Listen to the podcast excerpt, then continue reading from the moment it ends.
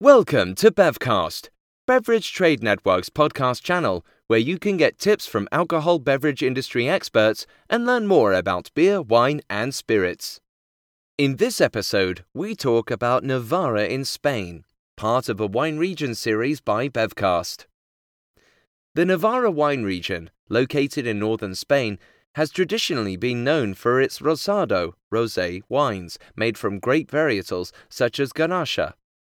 The region, despite its size, contains just a single denominación de origen DO, the Navarra DO. This DO extends southward of the administrative capital of Pamplona.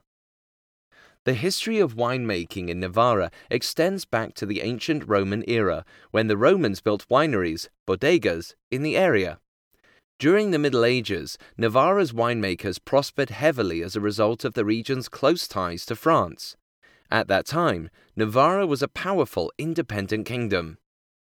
In terms of climate, Navarra primarily has a continental climate characterized by long, hot, dry summers and cold winters.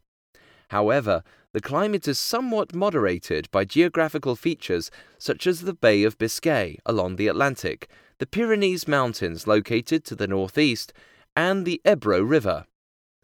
There are actually five subzones within the Navarra DO, each one of them different in overall climate and growing conditions.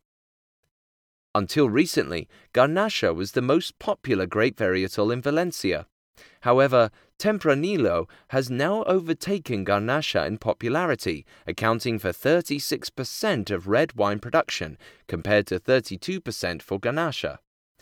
Other popular red grape varietals include Cabernet Sauvignon, Merlot, Graciano, and Mazuela. Overall, red wines account for 95% of all wine produced in Navarra. White grape varietals grown in Navarra include Viura, Chardonnay, Garnacha Blanca, Malvasia, and a local version of Moscatel.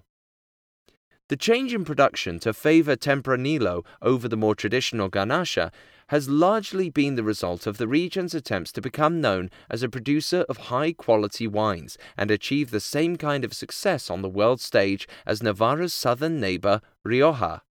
Thanks for listening to today's episode. If you like what you're hearing, subscribe to our podcast. It can be found on iTunes, SoundCloud, and Stitcher. Don't forget to rate and give a review. You can also give us your feedback on Twitter or Facebook.